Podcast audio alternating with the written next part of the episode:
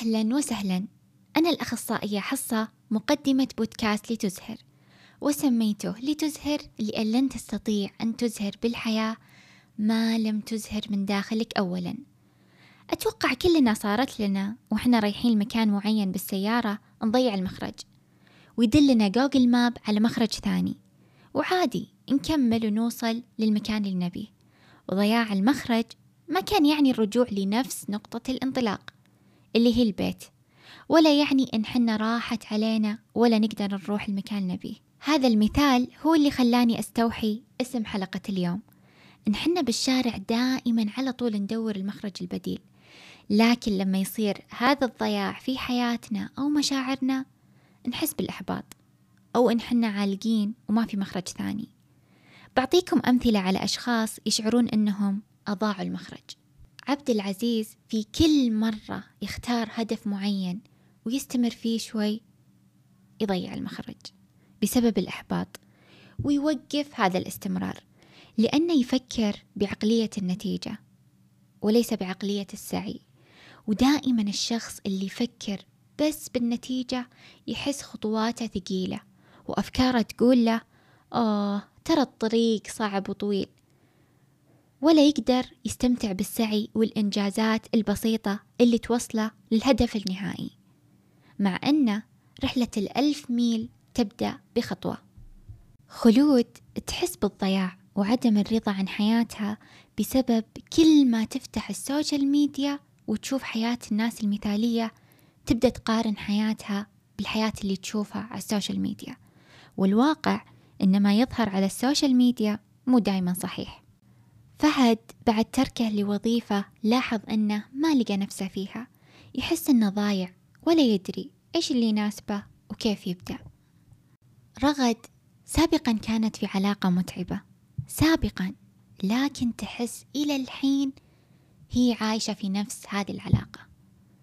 لأنها تحس بالضياع وإنها عالقة بسبب لومها لنفسها المتكرر كل يوم. يا ليتني ما اخترته. كيف كملت معاه؟ وكيف رضيت على نفسي؟ ولا قدرت تاخذ مخرج وتبدأ حياة جديدة مريحة بسبب تكرارها لهذه الذكريات وإنها عالقة بالماضي وليس بالحاضر.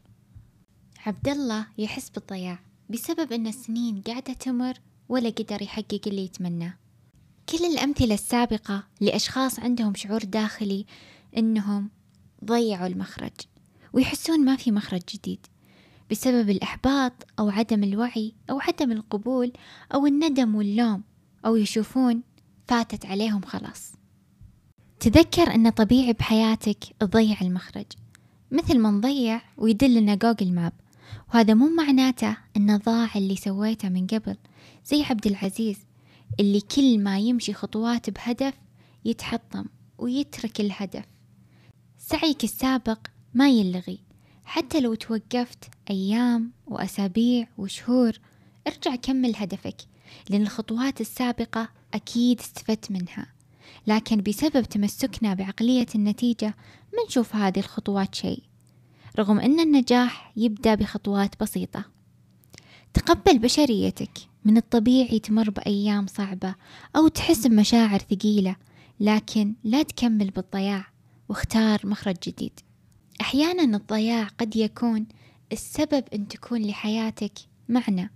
لما تمر بتعثر وتحس بالضياع أو ما تلقى نفسك في مكان مثل فهد يكون وجودك بالطريق السابق أصلا ما يناسبك ولا هي وجهتك. ويناسبك طريق ثاني أفضل بكثير يحتاج أنك تكتشفه ببحثك عن مخرج جديد. وتبدأ بداية تشبهك وبعدها بتقول الحمد لله أني ضيعت الطريق علشان أكتشف طريق جديد أفضل بكثير. ولا تسمح بمقارنة حياتك بالآخرين مثل خلود اللي تقارن حياتها بالسوشيال ميديا المثالية لأن المقارنة تخليك تشعر بالضياع بعدم قبولك لحياتك بسبب المثالية المزيفة واللي أصلا مو موجودة لأنك فقط قاعدة تشوف الظاهر. وعشان ما تستمر بالضياع أعرف نفسك أكثر. وتساعدك الكتابة اليومية وملاحظة مشاعرك وأفكارك والدوافع وراء سلوكياتك أنك تبدأ تاخذ مخرج جديد. وتذكر أن تركيزك على غير المهم يعني إنك تفقد المهم. تركيز رغد على الماضي أكيد بيخليها تفقد الحاضر وتفقد إنها تسمح لنفسها تاخذ مخرج جديد وتتعلم من اللي صار وتبدأ حياة جديدة ومريحة مع ناس مناسبين. وختاما انتبه تيأس.